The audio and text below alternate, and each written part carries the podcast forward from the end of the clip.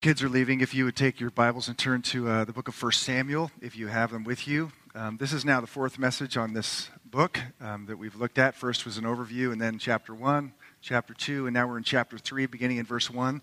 And um, I love how the book starts. It starts with the simple plea of a very um, insignificant woman who trusts the Lord, and um, through her simple act of faith brings a sweeping change over the people of Israel, which is um, what we're studying in First Samuel. It's a book that leads us to Christ, but also shows us what real faith looks like in a, in a torn and afraid world.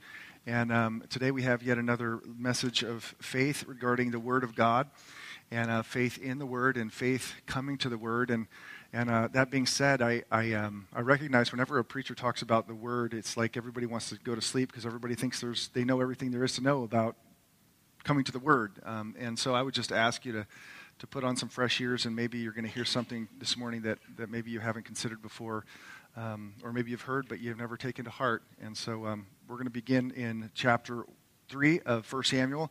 And before I pray, I wanted to um, let you know some good news and some bad news. Um, many of you are already aware of this, and let me start with the bad and then give you the good. Um, the bad news is that um, a long-standing member of our church, one of the founding members of our church, a woman by the name of Sheila Perlman, um, her and her husband, Max, were here with John Hansen when they started the church. And um, yesterday, she uh, departed this life, and um, she... is an amazing person, was an amazing person. She's one of probably uh, three or four or five I could think of who I look at and say, wow, that, that was a faithful person. Um, what I will remember about her is she is a woman who loved kids. Um, as soon as I got here, she came up to my little boy, Daniel, who was six months old, and she started playing with him. Um, and she served in Awana Ministries for decades uh, because she had a love for the Word of God.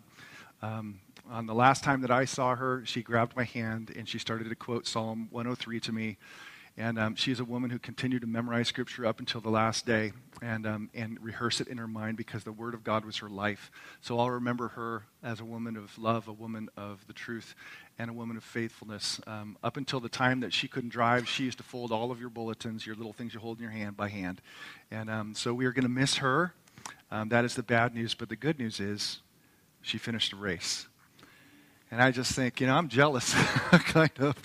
Um, she has fought the good fight, finished the race, left left a legacy for those of us who knew her of, of a woman who who did it. And she's done, and she's in the presence of Christ. And uh, we will see her again, either uh, in death or at the resurrection. And um, that's going to be an amazing day, a day to live for. And all I can say is, Lord Jesus, come quickly. That's bad news, but even better good news. And um, so keep the family in your prayers. And we will miss her British accent and her face. And uh, will you um, bow your heads? And I just want to give thanks and then pray for God's help. Lord, we just bow before you as the Almighty, as the one who is gracious. We thank you for the gift of people that you've placed in our lives. Many of us can go back and look at an individual who has spoken into our lives, who touched us with grace and compassion, and, and through them you changed our lives. And um, Lord, we, we mourn the loss of our sister, but we know that she's in good hands. And we're also grateful for the tremendous um, example that she was of grace um, up until the very end. Um, never gave up hope, but always continued to pray for us and um, for me. And, and um, Lord, we, we, we needed it, and we're just grateful. And we know that her time was right, and we just uh, thank you for her blessing and your blessing through her. Um, Lord, we ask that um, those of us who remain behind, who still have a lot of road left to, to run, some of us longer than others, we just ask that you'd be gracious in our time. Um, we can't relive this life. We can't re- relive a single day. But we want to take each day, and we want to trust you in it. We want to love you more in it. We want to learn everything there is to know about you from creation, from your word, from each other. We want to savor you and love you. We want to honor you and glorify you. We want people to see that you're real and that you're the most lovely and beautiful, glorious, powerful, majestic, and awesome um, being ever to be imagined and beyond imagination. So I just ask in a, um, in a plea on behalf of all of us that you would meet with us this morning. And if we're coming to a concept that we're familiar with, I just pray you'd protect us from from the presumption of thinking we know everything about a subject, and give us fresh ears and humble hearts. And I pray this in Christ's name. Amen. Well, indulge me um, for moving from a rather sober note to one of maybe a little bit more of a um, facetious note. Uh, most of us in here know how to talk pretty good um, and have no problem speaking. You may not want to speak up front or in public. I know a lot of people are scared to speak publicly, but that doesn't mean you don't like to talk. I have no problem talking to somebody over, over coffee at Starbucks or um, picking up the phone and having a conversation. That is, we're real comfortable using words and speaking our, our mind and how we feel and expressing ourselves. But really the harder part, I think, in this whole thing called communication between those who speak and those who listen is the listening part. Uh, to really humble oneself and put one's thoughts on hold and, and um, worries and, and really listen to another person and try and really understand who they are and what they're saying. Um, it takes a lot, I believe, of humility to actually be a good listener, and it's harder to be a good listener than to be a good talker. And I know from my own experience, um, I have endeavored by the grace of God to struggle and try to get better as a, as a listener and to, to learn the art of humility, of listening to somebody else.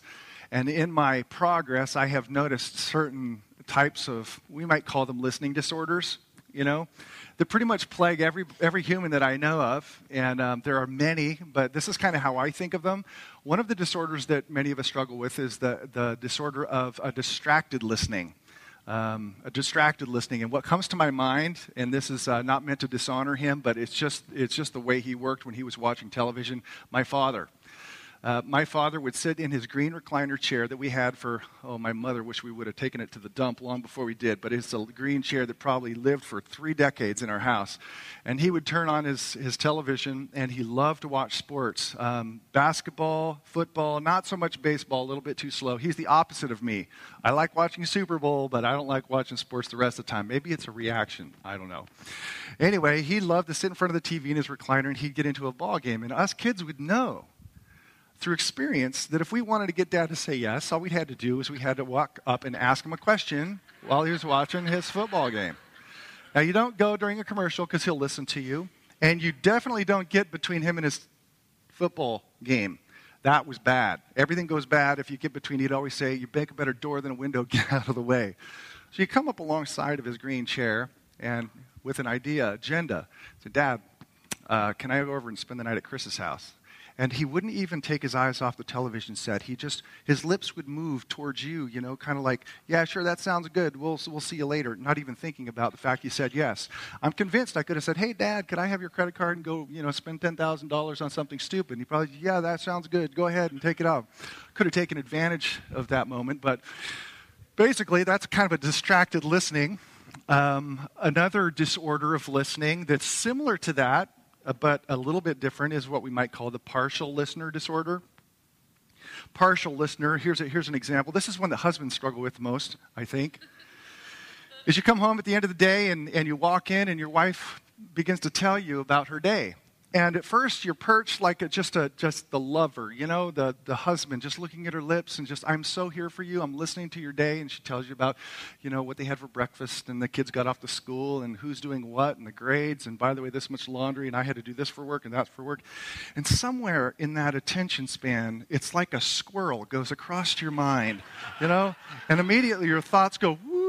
Over here. Meanwhile, she's talking. Your eyes are looking at her and you're nodding like this, but you start thinking about something stupid like I got to change the oil in the car or, you know, there's a leak in my in my sprinkler I got to fix. And then all of a sudden you realize, oh, I'm looking at her, I'm nodding my head and she's speaking, but I'm not listening.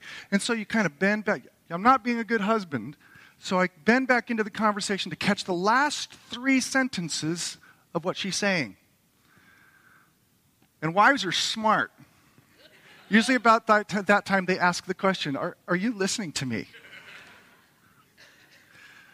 Now, how you respond to that question as a husband will make the difference between a good night's sleep and a bad night's sleep. You have a couple options as a husband. You can own up to your mistake, and you can say, I drifted out. I was partially listening at the beginning, caught the end, sorry. And take your lumps, which is the honest way of doing things. The other way is to roll the dice. So you call it a roll of dice because in one sense you could argue, well, I was listening at the beginning and I listened at the end. And so you could say, of course I was listening to you. Didn't you see me nodding my head? Squirrel.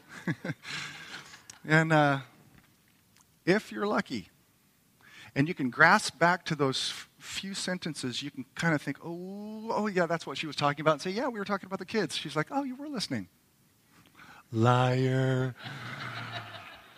Most of the time, the roll of that dice does not work. And she calls your bluff, and not only did you not listen, but now you've compounded your problem because you've lied about it. Um, that never happens in my marriage, by the way. And then there's the third one. Now, this is one the kids like, kids like to use, listening disorder.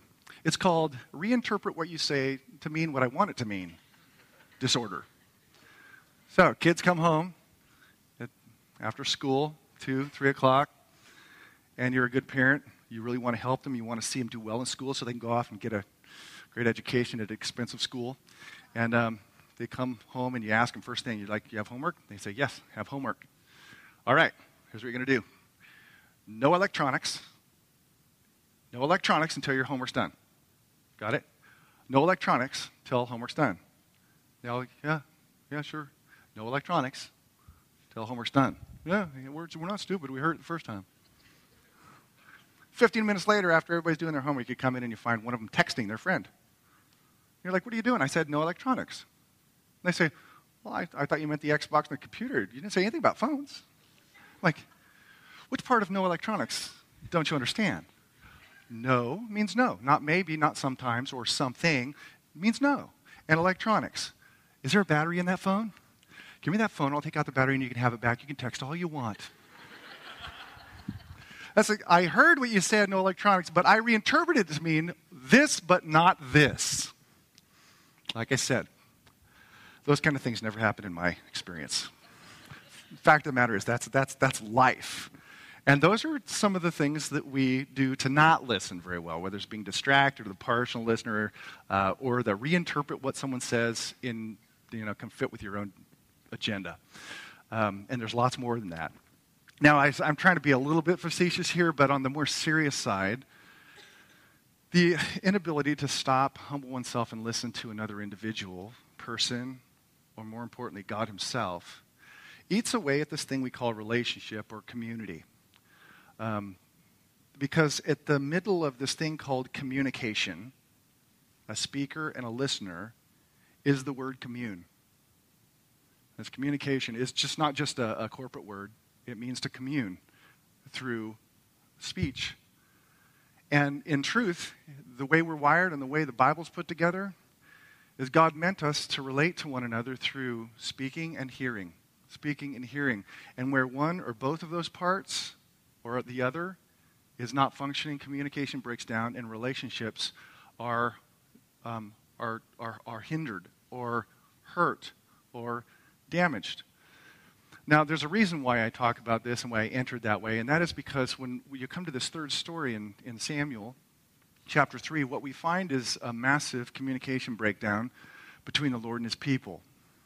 A massive communication breakdown between the Lord and his people.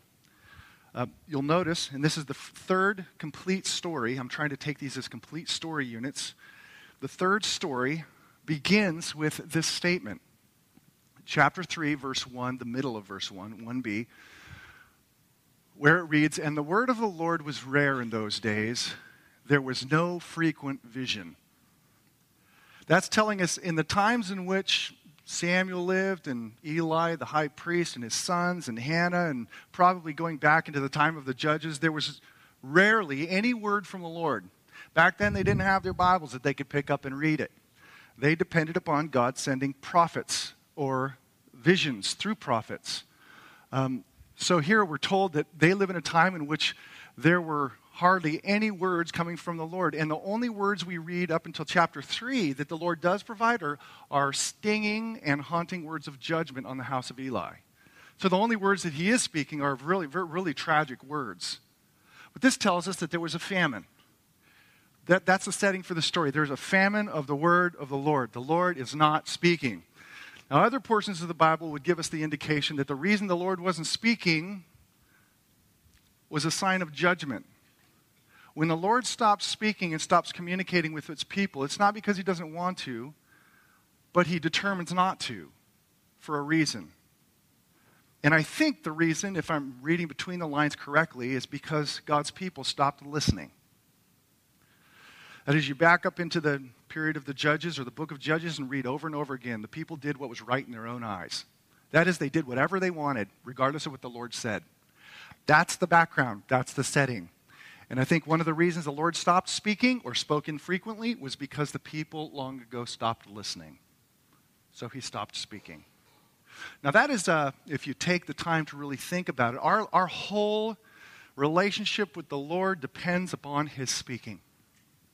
And for the Lord to go silent and not to have words of the one who created us, made us, and the only one who can give us hope beyond death, it, it, it would be a, a darkness that I don't know um, that I could handle. You know, this is, a, I didn't do this the first service, I'll do it now. One of the dark nights of the soul of Miss Sheila um, was a time in which she could not recall the m- verses she had memorized to her mind. She shared that she was just, it was down because she couldn't remember the word of God. And because of that, she felt lost. And that that's that's that's that's where the people of God are when he's not speaking, is they're lost, they're in a dark place, they're powerless. Um, things are in chaos. The Lord is not speaking because they're not listening. Now, it's interesting to me that to think of a comparison between us and them. Now, they had a famine of God's word, and, and we're exactly the opposite.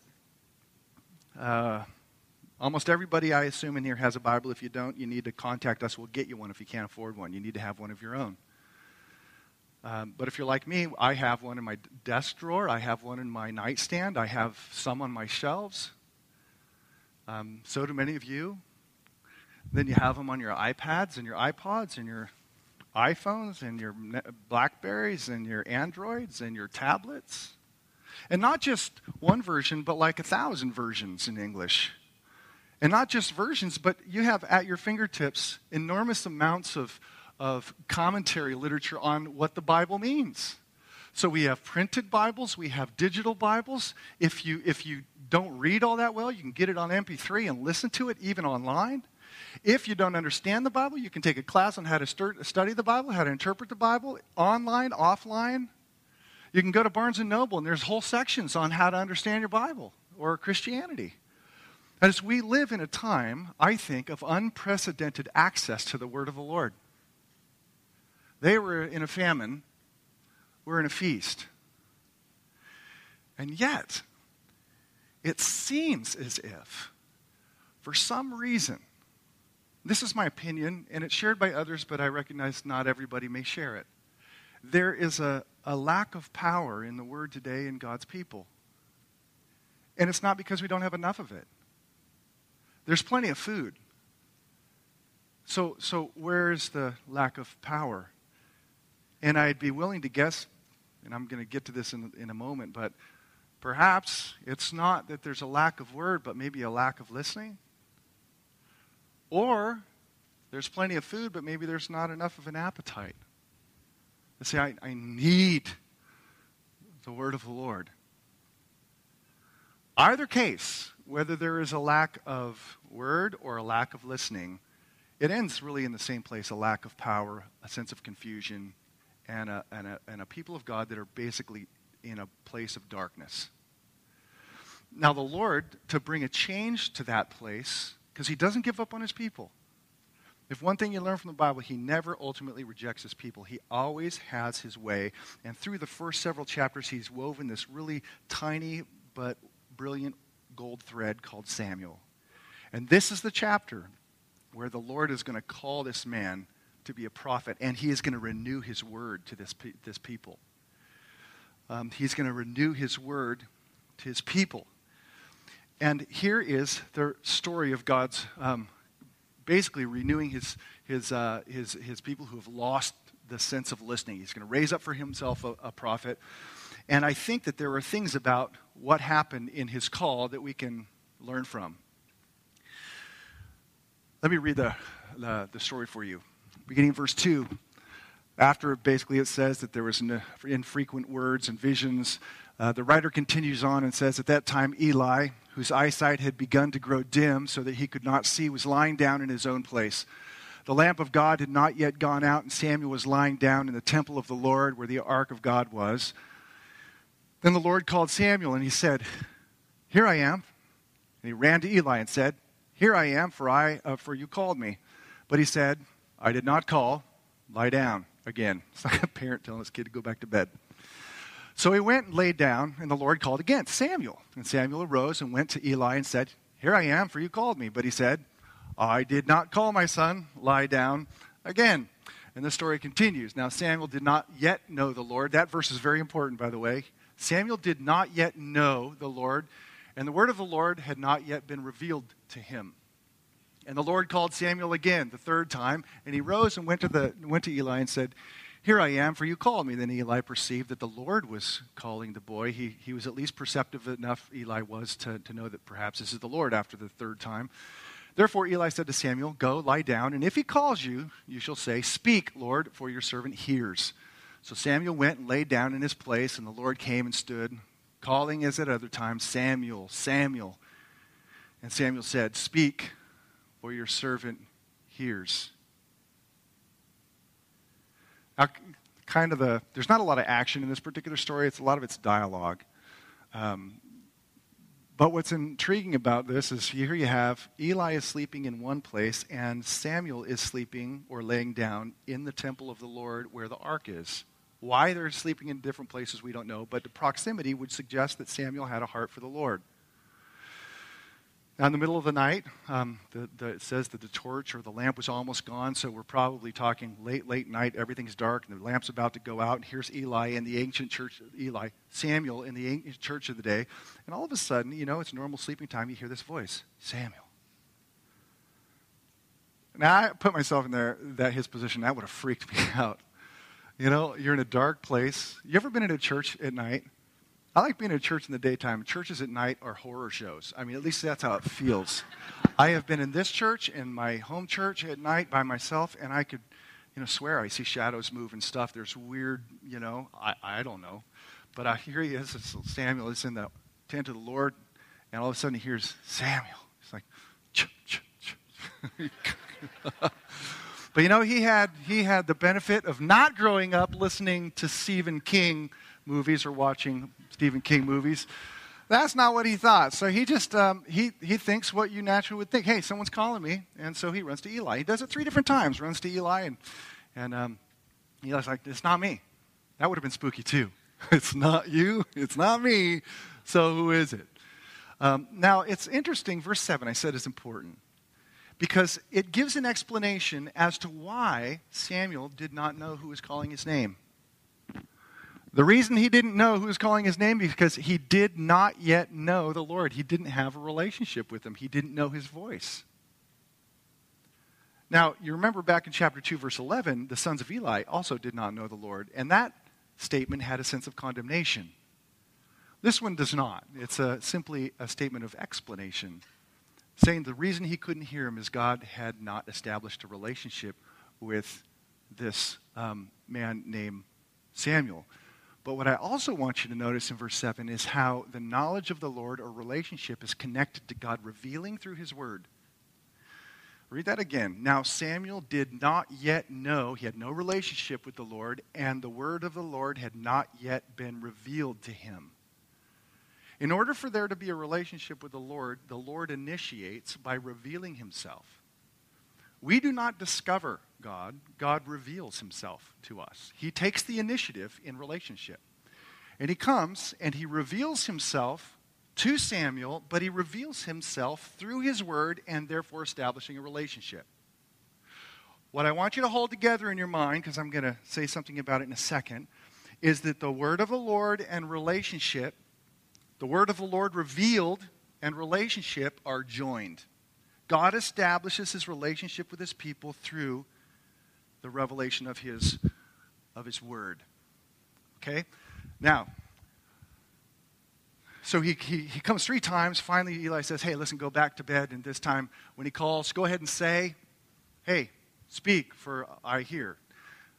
So that's exactly what he does. He went back to bed and lay in his place, and the Lord came. And look at this, verse ten. The Lord came and he stood. The other times it doesn't say that God's presence came close. This time, verse ten, this is the fourth time the Lord comes and he stands. His presence is close. And he says it twice. Samuel.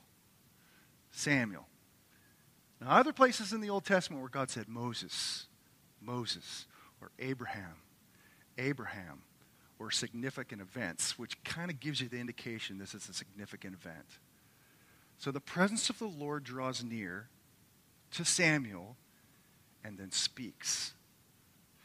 And this encounter with the presence of God, with the Word, will change his life dramatically, and through him, the flow of the nation. This single encounter with the presence of God revealing his Word will change his life and change the flow of Israel's history. Now, that part about the presence of God revealing itself through the Word to a person is the part that intrigues me.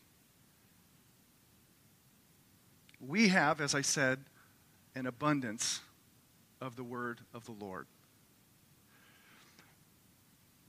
The question is, if we have an abundance of the Word of the Lord and we have Bible studies and people get up and do devotions, and I recognize some people are on the other side, they don't do any of that, or listening to it on M P three, or listening to messages or sermons, whatever. However the Word can come through. Why is it that we can have so much and so little power? And I think, I think that part of the deficiency in our understanding is to recognize that we grow and commune with the Lord not simply by understanding words on a printed page, but rather we grow and are changed and strengthened and find courage as we experience the presence of God with and in his Word. The presence of the Almighty with and in his Word. Now let me, let me, you might be thinking, I, okay, I need some help mentally with that. I, I, I want you to get this because I don't think a lot of people do. I know it took a long time for me to get this, and I'm still getting it. So let me come in a different direction. There's a difference between what we might call objective revelation, God's revealed Word, and subjective revelation. Objective, subjective. Objective revelation, or the objective Word of God, is what we hold in our hands and we bring to church, or you open Sunday morning and you flip through the pages and you read God's objective revelation. Now, what's cool about God's objective revelation is we have a certain amount of control, if I can use that word very loosely, over the study of it. Um, we can make decisions to get up in the morning and pore over. We can make decisions in the morning to memorize, or in the afternoon or the evening, or meditate upon or ponder. We can go on and get specialized training in how to do literary analysis. We can get training in Hebrew, Aramaic, and Greek so we can read it in the original. We can read systematic theologies, biblical theologies, all to understand this thing we call the objective revelation of God. And all those things are good. But all of those things we, in some measure, are in control of. And I'm thinking that in our, just call it an overly individualized control culture, that we think if we do this, somehow it equates to change, transformation, and strength. That just by doing these things and using our God-given aptitudes to break down the Word, that somehow that translates into power. Now that's just the first part, and I want to say that's one-sided. A lot of people do that and they find themselves empty. They leave and they're like, I, I, I did what I thought, but it doesn't, doesn't do anything for me. Now, there's a reason for that, because there's a whole other side of revelation called subjective revelation, which we have no control over. And the subjective revelation is when the presence of God, we call him the Holy Spirit, takes the truth out here, objective, and makes it true in here. That we cannot do. That is a work of God's presence graciously coming upon the spirit of a man or woman, like God's spirit came upon dark earth when, when there's uh, waters covered the face of the deep, and the spirit speaking his word said, let there be light, and the presence of God and the word together caused light to burst forth. That it's when God takes his word and his presence with and in it that we commune, and that's when what's real here becomes real in here. And as I said, that part we are not in control of, and most of us aren't comfortable with that idea, because it puts us in a place of complete, abject dependence on the Spirit of God for this to become real. We're not in control of it. We like to be in control. We like to be able to think, I did my job today. What if you did your job today and God didn't show up? Here we find Samuel. The presence of God moved upon him and revealed the word, and it changed his life. And I'm saying to us that there needs to be a presence of God with and in the word, which is taking the objective truth of what we have here and bringing it subjectively into the reality of our own souls. Or maybe a, another way of thinking about it, don't push this analogy too far. All analogies break down if you push them too far. But think of copper wire and electricity. You know, something that connects the source of power to the need of power. And if you turn on the current, the current goes through the copper wire, and it, for, for a moment there, while it's going through it, there's a sense in which both become one. But electricity and copper wires are not the same thing. You can have copper existing without electricity, and you have electricity existing without copper. They're, they're two different things. But in that moment, when the power goes on and, and the current surges through the copper, they become, for the most part, one. God has given us his word, his copper wire. And he's given us the responsibility of studying it and using our minds and praying over it and speaking it to each other and singing about it and, and so forth. That's the copper wire. We must never think that simply studying the copper wire is going to change our lives. You can know everything there is about copper. But until the hand on the other side that has the switch sends his current through it, will the light in the soul come on and remain on and grow and produce a sense of joy in the Lord, because God has come into, through his word, his home, our hearts, producing that love and joy. But that's, that's up to him. That part, that current coming through is him. So that, that, that, that raises a really important question. Okay, I have this. I want both. I want to experience the power of God's presence in, with, and through the word in my life. I want to commune with him in a very real, powerful way. I want to see my life transformed through his strength. How do I get there? Now, there's no magical answer to that, but the Bible over and over again says this, that the, the one that the Lord reveres is the one who trembles at his word. That God gives grace to those who are humble. In other words, we don't come to the Bible as masters, but we come as, as one to be mastered by it. And not until one has a posture of the heart of, Lord, these are your words.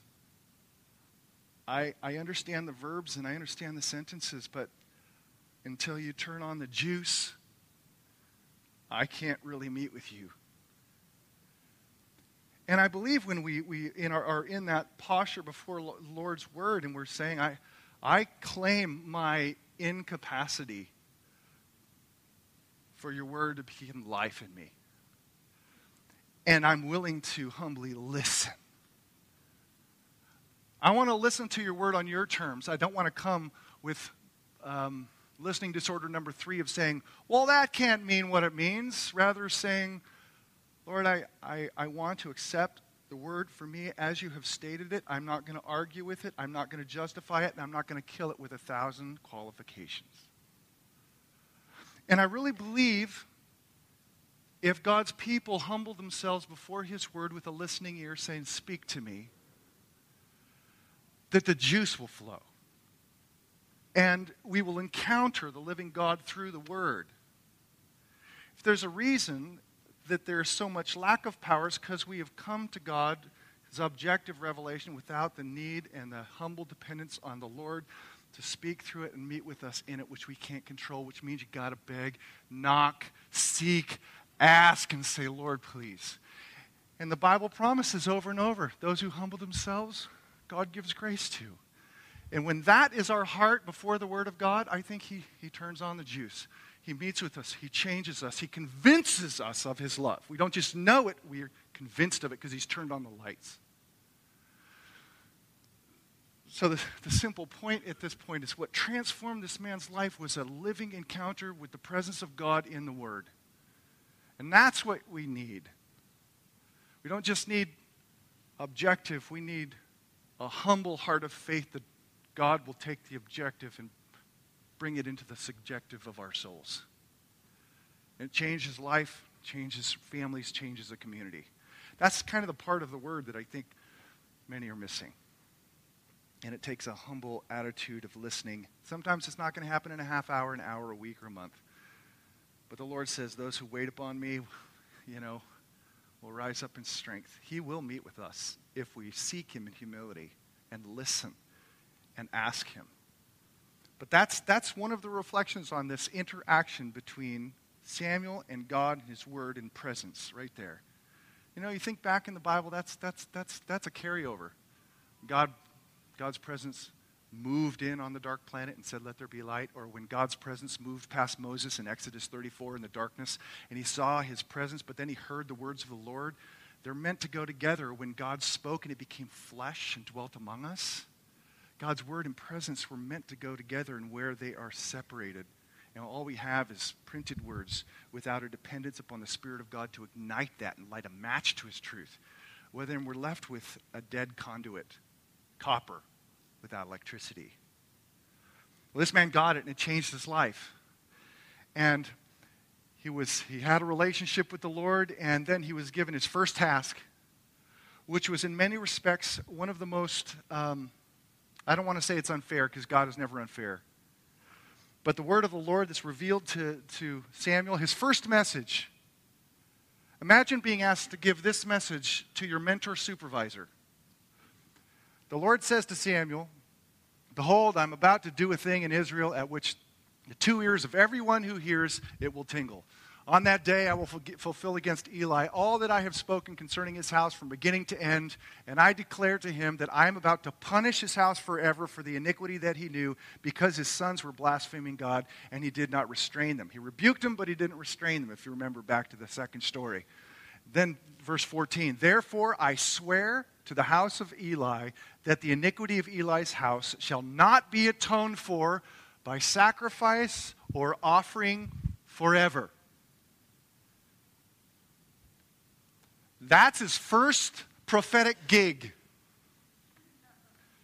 The Lord establishes a relationship, and he says to him, you need to go tell your mentor supervisor, Eli, the most powerful man in Israel, one who is called a judge in First Samuel chapter four. You need to tell him that his house is doomed. Tell him that I have sworn that there is no atonement forever. That's a tough message. I mean, the, the text gives us indications that they were more than acquaintances. Eli calls him my son. So now this young man has the important duty of bearing now this word, which is a very negative. No, there's really nothing worse than there is no atonement forever. And you got to take it to the one that who's, has been your teacher for who knows how long. That's tremendous responsibility. That teaches us something. When we receive the Word of God and, and we experience it authentically, objectively and subjectively, it comes with a tremendous responsibility of then bearing it in its integrity. And you'll notice that, um, did I skip something? I think I did. Oh, the, the story goes on. He's, he's told this really nasty um, word of judgment. And then verse fifteen says, Samuel lay until morning. The idea, he laid there awake. Like, what the heck am I going to do? Then he opened the doors to the house of the Lord, and Samuel was afraid to tell his vision to Eli, as would I. But Eli called Samuel and said, Samuel, my son. And he said, here I am. And Eli said, what was it that he told you? Do not hide it from me. May God do so to you, and more also if you hide anything from me of all that he told you. So Samuel, his first test, first challenge as a prophet.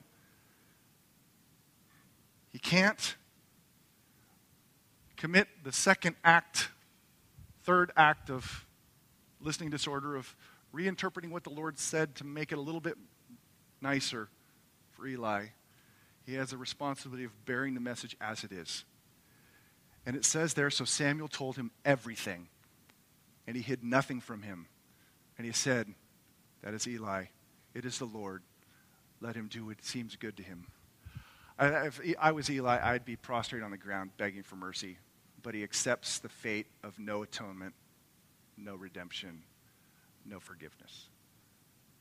But I want you to notice that he has faithfully done his job as the word bearer. Word bearer. A tremendous responsibility, church, comes with being called Christians. Not only to be humble listeners and recipients of God's word daily, but to be faithful carriers, carriers and bearers of his word to one another and to those outside. And we do not have the freedom to change it.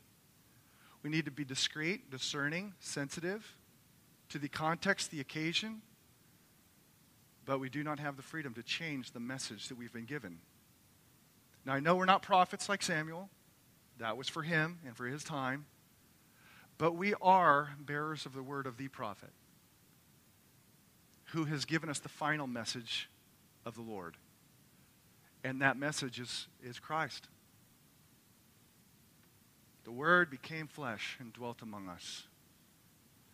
And He has committed to us and entrusted us not only to be authentic recipients who commune with Him through His Word personally and powerfully, but then to bear it in all of its integrity, lovingly, to those in our families, those in our church, and those outside the church.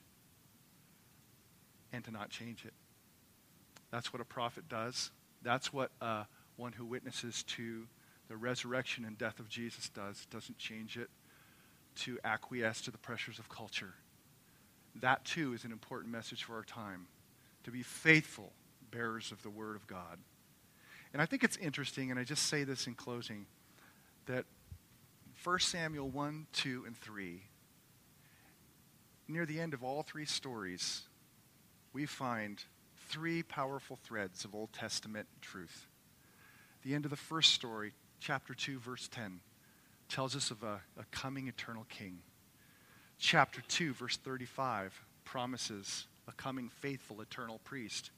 And chapter three introduces us to the prophet of God. King, priest, and prophet. Three strands which in the New Testament God would braid together into one, who is Jesus. The king, the priest, and the prophet, the final word of God. And I'll tell you, brothers and sisters, what's, what I believe we need, I need, we need to continually um, pour ourselves out to is a renewal of God's word in his people. And kind of do away with the thin, crusty um, lack of humility, lack of trust that God's present in his word, and experience him again in his holy word, and watch the, watch the, watch the fire go. You know how that story ends here? It ends in the opposite of where it begins. And I'm not going to read this whole text. I'm just going to say, chapter three, verse one, the story began with, in those days, the word of God is rare. And at the end of the story, chapter four, verse one, it says, and the word of Samuel, that's the word of the Lord, came to all Israel. Starts with a famine and ends with a feast, because God connected with a single man through his word. Imagine if God connected to a church in this way. Let's pray for that. Lord, I ask that you would grant us uh, just a humble heart, and I pray that those who have um, a sense of this is all there is, that you would blow those doors off of that, and you would grant us a sense that there is so much more of your presence and your power in the Word of God that we have not yet experienced, um, and that we would come um, trembling with delight at the idea or at the possibility that we can commune with your presence in power, and to know that you are there, and to know your love, and to know your joy, and to know your hope. Because you do communicate yourself with and in the Word, but give us listening ears, humble hearts, to be able to receive what you have spoken. And then may we have the courage to bring it to those on the outside, um, and to those in our church family, and our own families, um, with integrity, who need to hear it. So, Lord, by your Holy Spirit, make it so. In Christ's name, amen.